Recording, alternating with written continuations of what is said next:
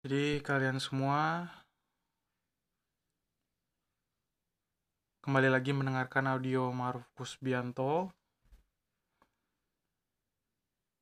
Eh, kali ini lagi mau coba bahas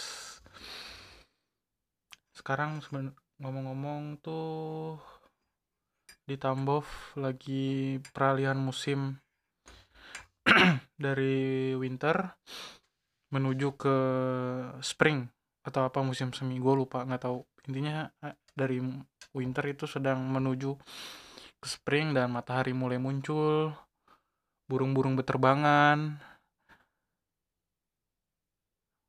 paling nikmat tuh emang eh, ngelihat kalau ada matahari hangat gitu ada kopi ada ada kopi di sebelah tangan kanan terus ada juul di sebelah tangan kiri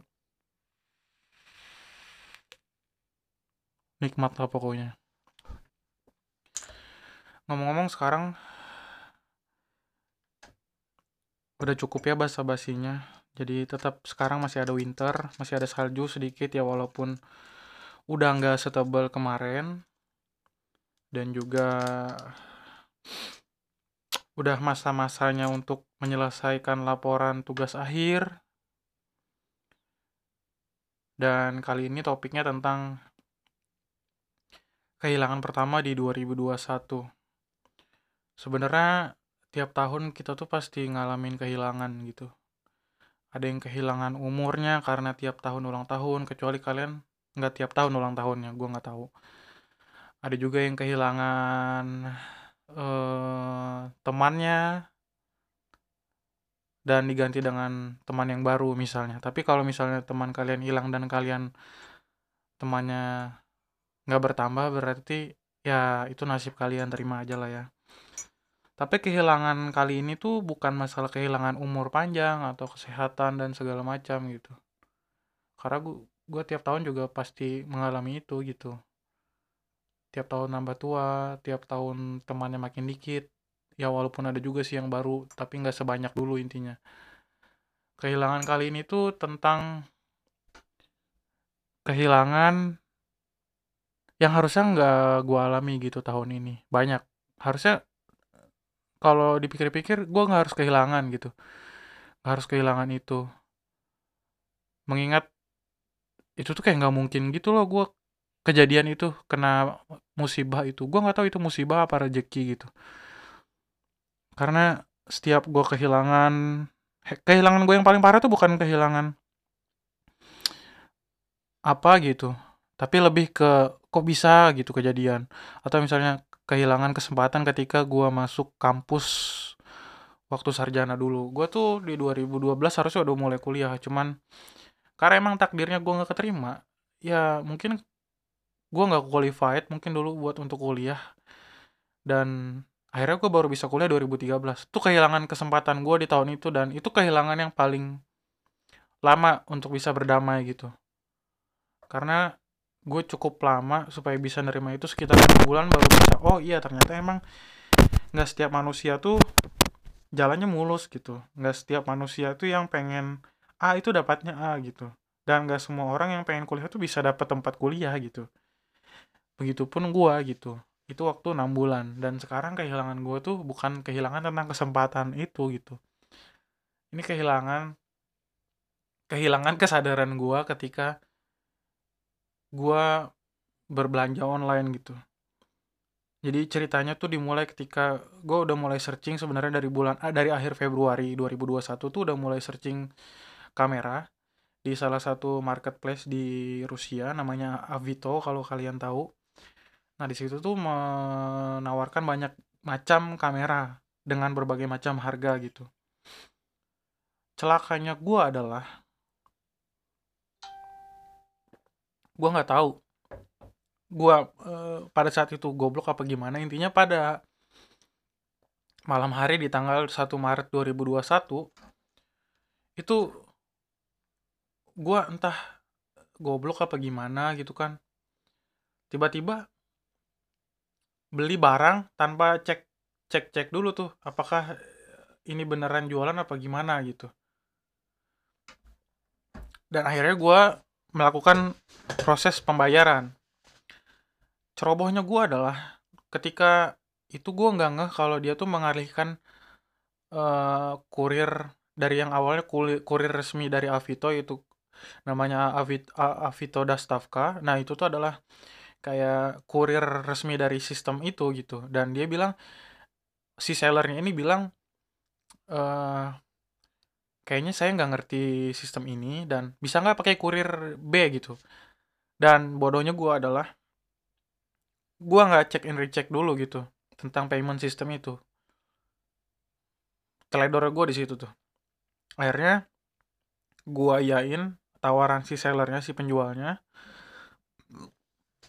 Dan akhirnya hal yang aneh kedua yang gak gue sadari adalah gue nggak register apa-apa tiba-tiba ada notifikasi pembelian atau kesepakatan tentang pembelian suatu barang gitu. Dan dia gue notice ternyata setelah gue setelah semua uang gue di rekening bank Rusia habis itu ternyata di awal itu dia bilang e, kamu emailnya apa? Akhirnya gue isi dong emailnya Gmail. Nah dia bilang Gmail nggak bisa dikirim. Jadi sebenarnya email yang paling aman tuh Google gitu yang dari Google. Karena dari Google tuh kalau ada email yang dari alamat nggak jelas isinya nggak jelas isinya spam dan segala macam biasanya dia akan langsung memfilter masuk ke spam. Atau malah diblokir nggak bisa dikirim. Uh, dia bilang email kamu Gmail ya uh, kata sellernya. Dan sellernya orang Rusia gitu. Akhirnya dia bilang kamu bisa nggak pakai email yang lain? Mail.ru misalnya. Jadi gue harus bikin email baru dan bodohnya pada saat itu gue langsung bikin email baru. Langsung bikin email baru.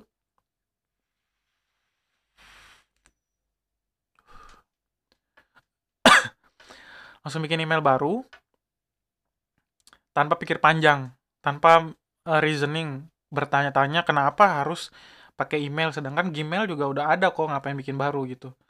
Akhirnya gue bikin baru gue masukin gue gue kasih alamat gue gue kasih nomor telepon gue dan kejahatan pun dimulai pada saat itu. E, kejahatannya dimulai ketika dia mulai berpindah dari chat resmi di Avito ke WhatsApp. Setelah itu dia bilang ganti email. Akhirnya gue ganti email. Dan ya setelah itu dia bilang oh iya saya daftarin dulu barangnya Padahal sistem di mana pun di Indonesia itu nggak ada namanya pembelian tanpa ada pendaftaran account. Dan di situ gue nggak nggak ngeh gitu bahwa sistem ini bodong gitu. Itu kesalahan yang kesekian kalinya dan akhirnya penipuan pun dimulai di saat ketika gue memulai mengirimkan email dengan domain mail.ru. Di situ email langsung masuk di notifikasi di email baru gue. Notifikasinya adalah berisi tentang oh pesanan kamu sudah siap, silakan proses pembayaran di sini untuk menyelesaikan order dari dari si seller ini. Akhirnya gue klik link itu. Di situ formnya lengkap. Kalau kalian pernah belanja di AliExpress atau Tokopedia atau Bukalapak itu pasti ada form lengkap siapa penjualnya, siapa pembelinya yang itu adalah gua, Marfukus Bianto. Di situ lengkap semua datanya sama dengan yang gue isi dan gue kirim ke sellernya lewat WhatsApp. Dan di situ ada tombol untuk lanjut proses ke pembayaran dan gue klik. Di situ ada ke, kita berpindah ke halaman e, pembayaran yang mana gue harus memasukkan e, nomor debit e, isi intinya e, kartu debit gue harus diinput ke situ dan bodohnya gue nggak cek and recheck ternyata di halaman itu link itu itu domainnya bukan domain.com, bukan domain.id. Itu website bodong dengan menggunakan domain bodong yang biasanya .cc. Nah, itu biasanya tuh kalau domain nggak resmi atau website nggak resmi itu belakangnya domainnya itu bukan .com, .id, .org atau apa, tapi biasanya .cc, .xyz dan segala macem. Itu indikasi selanjutnya. Ciri-ciri itu website nggak benar, eh, website portal pembayaran nggak benar itu biasanya dari domainnya kelihatan. Oke lanjut. Dan itu dengan polosnya gue isi karena gue saking percayanya sama si seller yang harusnya gue anak IT itu lebih lebih awas gitu dengan sistem yang kayak gitu. Dan gue bodohnya baru ngerti setelah semua uang gue habis. Dan nggak berhenti di situ gue isi lalu di situ muncul form selanjutnya. Form selanjutnya berisi tentang kode verifikasi yang harus gue masukin yaitu kode verifikasi SMS kode OTP yang mana muncul ketika kita melakukan transaksi lewat uh, aplikasi online dan bodohnya yang selanjutnya adalah kebodohan gue adalah tidak memeriksa deskripsi dari kode verifikasi tersebut yang ada di sistem uh, cyberbank online gue. Cyberbank itu adalah bank Rusia yang gue pakai pada saat itu. Uh, dan ternyata setelah gue bandingkan nama penerima atau nama uh, store yang gue pilih itu nggak sesuai dengan notifikasi SMS code-nya, kode SMS-nya. Dan itu gue kasih langsung di form itu dengan benar dan baik dan benar ternyata setelah gue isi dan klik gue klik proses itu ada uh, menunggu gitu waiting waiting proses gitu selama 60 detik ternyata bodohnya gue itu berulang lagi kembali lagi ke uh, tampilan awal di mana gue harus melakukan mengklik proses pembayaran dan itu gue nggak ngeh uang gue udah habis udah udah udah hilang sekitar 12 ribu rubel itu sekitar 2 jutaan lah intinya. Itu adalah uh, nominal yang sama ketika gue bayar ah seharga dengan barang yang pengen gue beli di Avito gitu. Selanjutnya, gue chat lah si seller, mas ini gimana mas gitu. Uang saya klik kok malah malah prosesnya gagal dan saya harus ulang. Kamu harus ulang lagi sekali lagi kata dia. Dan gue nggak nggak ngerti ternyata itu tuh adalah hasutan dia supaya gue mengulangi proses yang sama dari awal gitu akhirnya gue klik lagi dan gue isi lagi lah kartu debit gue di situ dan muncul lagi form kedua dan gue isi lagi kode verifikasinya dan gue harus menunggu 60 detik lagi setelah itu terulang lagi dong uh, proses itu ke, ke halaman awal di halaman awal itu persis kayak sebelum-sebelumnya tapi uang gue udah, udah terpotong sekitar 27 ribu rubel. 27 ribu rubel itu kalau dirupiahkan sekitar 5 juta. Gue udah hilang segitu. Lo bayangin, duit gue udah hilang 2 juta tambah 4 juta apa 5 juta. Intinya segitu. Di transaksi, dua transaksi sebelumnya. Akhirnya gue berinisiatif untuk mengklik customer service-nya di website tersebut, website kurir tersebut. Dan tahu apa yang terjadi? dia menawarkan gue untuk nge-refund. Dengan catatan gue harus mengklik link yang dia kasih. Dan gue klik link tersebut ternyata benar tulisannya refund. Tapi bodohnya lagi gue isi lagi kartu debit gue di situ. Dan akhirnya ada kode verifikasi lagi yang mana harusnya kalau mau nge-refund itu kita nggak perlu isi data karena data kita udah ada di server dan kita tinggal minta CS untuk memproses refund atau ada tombol untuk nge-refund tanpa harus meng me mengisikan data kartu debit kita lagi. Akhirnya gue isi lagi lah form refund itu, gue isi lah kode verifikasi itu. Dan uang terakhir gue di rekening itu habis sekitar 2000 2700 rubel yang tersisa itu habis juga disedot. Dan ru rubel gue di tabungan itu sisa 50 rubel yang mana setara dengan eh, 10.000 rupiah. Dan total gue habis di situ tiga kali transaksi yang berhasil uh, sekitar 42 ribu rubel atau gue nggak tahu itu kalau dirupiahin berapa. Mungkin itu sekitar 9 juta lebih itu angka yang cukup gede untuk mahasiswa karena ya, hitungannya patokannya adalah uang beasiswa gue per bulan itu sekitar 500 ribu atau 2000 rubel. Jadi gue kehilangan banyak lumayan dan poin gue adalah bukan kehilangan uangnya gitu. Gue kaget sekaligus kagum juga sebenarnya sama sistem di Rusia. Setelah gue kehilangan itu, akhirnya gue ngeh. Lalu gue buru-buru lah, gue telepon customer service yang ada di Cyberbank.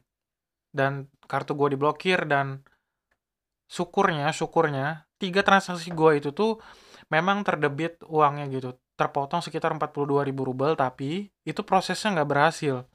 Masih pending. Karena setelah proses itu karena beberapa alasan mungkin gue nggak tahu tapi transaksi biasanya transaksi yang dilakukan lebih dari jam 9 malam itu termasuk transaksi yang mencurigakan. Yang kedua di Rusia itu kalau misalnya transaksi kita lebih dari 10.000 rubel itu pasti akan ditangguhkan prosesnya. Terus yang ketiga setelah tiga transaksi mencurigakan tadi uh, gue langsung blokir kartu itu. Dan sampai sekarang pun transaksinya masih menunggu otorisasi dari pihak bank sentral. Mungkin setelah dua hari kejadian mungkin. Sampai sekarang pun statusnya masih belum sukses gitu. Tapi uang gue udah habis di situ. Mungkin uangnya baru stop di cyberbank untuk menunggu uh, otorisasi atau uh, dilanjutkan ke bank tujuan gitu. Intinya gue tanya ke CS uang gue udah dipotong dan itu bukan pembelian. Ternyata gue termasuk transferan di situ transaksinya. Dan gue nggak bisa langsung cancel transaksi tersebut karena ini udah e, termasuk transaksi yang kata mereka gue melakukan dengan sadar gitu. Akhirnya setelah itu si berbank call centernya menyarankan gue ngirim laporan ke polisi. Akhirnya gue telepon. Dan ini untuk pertama kalinya gue menelpon 911 yaitu nomor emergency di Rusia. Bahkan Indonesia pun gue nggak pernah menghubungi 911 itu keren sih. Gue experience pertama kena apes begini. Ini rezeki sebenarnya karena gue tahu jadi akhirnya sistem di Rusia gimana kalau misalnya kita kena kejahatan gitu akhirnya gue telepon 911 di situ juga disediakan ternyata uh, translator jadi kalian teman-teman yang berkunjung ke Rusia kalau ada keperluan dengan polisi dan ada hubungan dengan 911 mereka menyediakan juga ternyata service in English jadi mereka menyediakan translator untuk ngomong. Akhirnya gue telepon di situ, gue bikin laporan. Yang lebih mengejutkannya adalah gue telepon itu tuh jam 10 malam setelah satu jam setelah gue transaksi kebodohan gue itu. Dan polisinya langsung bilang kamu alamatnya di mana biar kita datengin. Dan gue langsung didatengin satu jam kemudian setelah setelah gue membuat laporan lewat telepon 911 dan datang dua orang polisi mereka bilang e, tolong siapkan translator yang bisa bahasa Rusia karena kamu kayaknya nggak ngerti bahasa Rusia. Ya memang karena bahasa Rusia gue jelek dan akhirnya gue panggil temen Afrika gue si Richard si Richard dan thank you si Richard. Walaupun lu nggak dengerin ini lu udah bantu gue banget malam itu.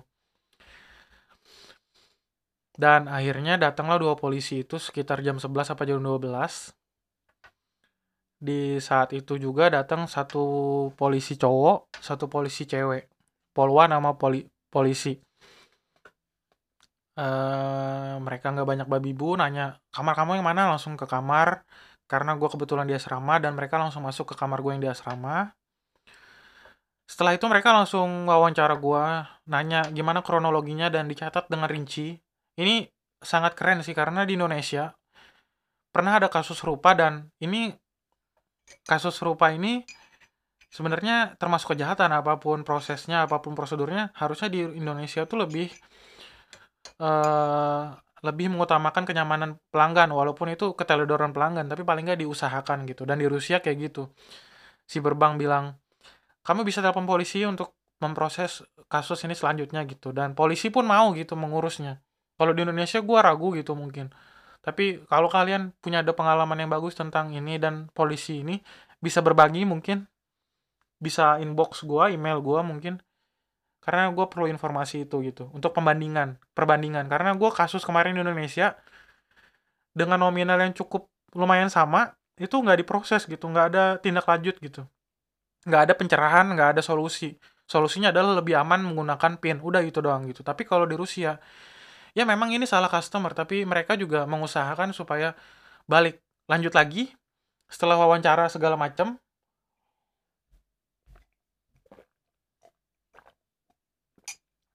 mereka uh, mengumpulkan data cukup rinci menurut gue dari kronologi. Dia nanya kamu kontak ke penjual apa aja? Kamu ngiri ngisi website apa aja? Kamu menggunakan alat apa aja? Sekitar satu jam lebih itu gua diwawancara, gua ditanyain data-data bukti-bukti apa aja. Akhirnya gua tanda tangan surat permohonan bahwa gua minta diinvestigasi karena di Rusia kalau misalnya nominal penipuan atau pencuriannya lebih dari 2000 rubel kalau nggak salah, kita berhak e, melapor polisi dan polisi wajib memproses gitu. Apa pun hasilnya, tapi kayak ada ada aturan bahwa nominal minimal sekian ini termasuk kejahatan besar gitu. Dan akhirnya gue tanda tangan permohonan itu, gue disuruh cetak rekening koran dan mungkin belum belum jadi karena gue kemarin juga udah ke bank dan kat, kata banknya masih belum bisa dicetak. Biasanya eh, tiga atau empat hari setelah ke, transaksi baru ter, ter, tercatat di database gitu. Dan mereka pun setelah selesai semua data diambil wawancara sudah gue tanda tangan gue bermohon. Langsung si polwannya bilang kamu laptopnya saya bawa ya dan sampai sekarang pun gue nggak pakai nggak nggak pakai laptop nih. Karena gue transaksi menggunakan laptop jadi mereka tuh kerennya ada forensik digitalnya gitu. Ketika gue bermasalah gue ditanya kamu pakai alat apa aja? Terus gue bilang saya pakai uh, pakai telepon pakai handphone pakai laptop. Akhirnya pada malam itu juga laptop gue digondol sama polisi dibawa sama telepon. Dan sampai sekarang belum dibalikin. Kata dia kemungkinan tujuh hari lah minimal paling cepat gitu untuk proses atau feedback selanjutnya. Lepas dari itu, laptop gue dibawa, mereka pulang, HP gue dibawa. Semua gue tulis semua di situ password-password dan mereka bilang ini akan dianalisis sama expert atau spesial spesialis di bidang kejahatan digitalnya gitu. Dan gue nggak tahu mereka mau ngapain. Dan gue cukup salut sih berarti mereka serius gitu sampai sampai laptop gue juga dibawa gitu. Gue nggak tahu apakah ini bakal berhasil upaya gue untuk mengambil uang itu ya gue sih udah dari dalam hati gue ya udahlah mungkin bukan rezeki gue uang itu. Mungkin bukan bukan cocok gue pegang gitu dan akhirnya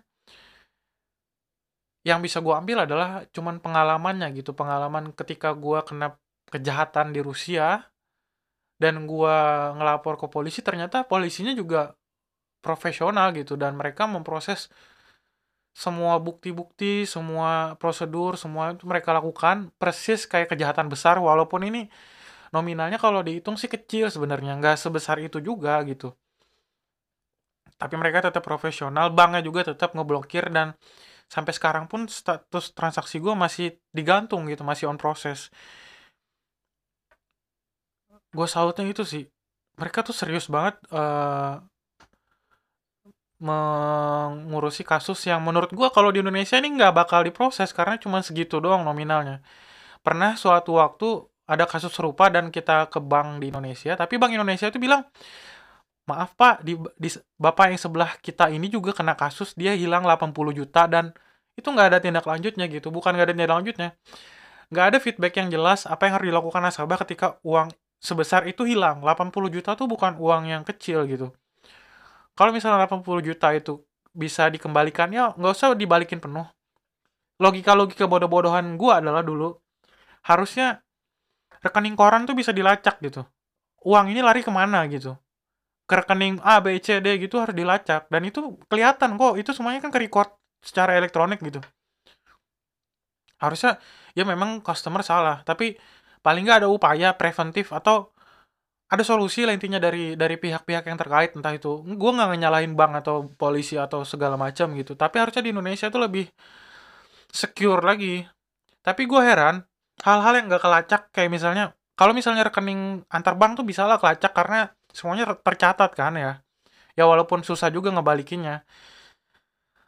Tapi herannya kalau misalnya masalah pornografi ada video porno tersebar itu semuanya tuh ketangkep semua orang gitu. Gue nggak ngerti kenapa giliran pornografi urusan selengkangan urusan lendir semuanya tuh cepat ngurusnya. Tapi kalau giliran hal-hal yang berbasic kayak misalnya kehilangan uang 100 200 ribu atau bahkan sampai 80 juta itu tuh nggak ada kejelasan gitu. Koreksi gue kalau misalnya ada proses yang sukses gitu di Indonesia. Cuman sejauh yang gue lihat sejauh yang gue dengar yang paling cepat adalah cuman kasus pornografi video porno dan segala macam yang ditangkap. Sisanya itu cuman bisa ya kalau lapor mah pasti diterima laporan. Cuman gua kayaknya meragukan gitu. Apakah prosesnya akan sama prosedurnya sama kayak di Rusia gitu? Gue pertama kalinya untungnya kejadiannya di Rusia dan mereka cukup cakap cukup serius. Ya walaupun gue nggak tahu berapa persen kemungkinan uang gue balik tapi gue bersyukur dan bersyukur atas kehilangan ini karena gue tahu ini nih pelajarannya bukan karena gue hilang uang gitu. Pelajarannya kalau misalnya di Rusia tuh mereka tuh cukup serius bahkan dengan hal sekecil ini. Kalau gue bilang kecil karena uangnya nggak banyak banget gitu. Ya itu sih intinya kalian kalau misalnya transaksi transaksi transaksi digital yang bersa bersangkutan dengan eh, hal-hal uh, yang private kayak kartu ATM lebih awas lagi. Jangan kayak gue gue ini anak IT tapi gue belajar keamanan sistem tapi gue gue teledor sebenarnya bukan bodoh sih teledor. Karena hilaf mungkin gue karena ya pelajaran yang gue ambil sih sebenarnya selain kerennya sistem di Rusia Tuhan tuh bisa bikin lu miskin dalam sehari gitu. Dan sekarang gue bukan miskin gak ada uang gitu. Ya gue anggap itu untuk mahasiswa kehilangan uang segitu tuh bisa bikin lu nggak ada nafsu makan, lu nggak ada niat jalan-jalan, atau lu bahkan lu nggak nggak bisa ngapa-ngapain gitu. Yang harusnya gue di minggu ini gue harus nyelesain tesis tapi karena gue nggak mood segala macam laptop gue dibawa polisi sekarang masih dianalisis diinvestigasi. Ya Tuhan tuh gampang gitu bikin kita tuh miskin bikin kita susah dalam sekejap gitu tuh. Ya itu intinya. Lebih apa ya lebih lebih teliti lagi lebih lebih serius lagi lebih lebih mawas lagi lebih awas diri intinya berkaitan dengan hal-hal yang pribadi karena banyak cara sebenarnya skema pen, pencurian lewat fraud atau scam scam website ini. Itu sih intinya. Dan mungkin itu sih intinya. Nggak nggak ini mungkin episode sekarang tuh agak panjang ngomongnya mungkin setengah setengah jam selesai untuk ngomongin ini doang kehilangan pertama gue di 2021 semoga ini kehilangan pertama dan terakhir gue yang cukup uh, awful, sangat pedih sebenarnya karena uangnya lumayan banyak. Laptop gue sampai disita polisi buat jadi bahan bahan buk barang bukti. Tesis gue nyetop, akhirnya gue email dosen gue kalau gue bilang gue kena masalah segala macem. Gue juga udah lapor KBRI, gue udah lapor bank, semuanya gue udah hubungin. Semoga ya semuanya berjalan berjalan sampai selesai komplit. Apa pun hasilnya gue terima gitu karena ini teledor gue juga cuman gue salut sama polisi Rusia bank Rusia yang sangat gercep ngurusin kasus ini kalian juga hati-hati ingat semuanya tuh bisa kejadian semuanya tuh bisa ya kita memang bisa mencegah kita bisa kita bisa ngerasa kita tuh tahu segalanya kita bisa ngerasa kita tuh uh, cukup aman kita bisa ngerasa bahwa kita tuh uh, tidak akan kena musibah yang bahkan kita nggak expect gitu akan terjadi. Tapi ternyata semua kemungkinan tuh ada gitu walaupun cuma satu persen. Kemungkinan satu persen ini yang membuat gue kemarin tanggal 1 Maret lumayan apes gitu jadi tetap waspada jangan lupa cuci tangan jangan lupa pakai masker jangan lupa cuci kaki dan jangan lupa minum susu Kembali lagi di audio selanjutnya. Gua Maruf Kusbianto. Pakah.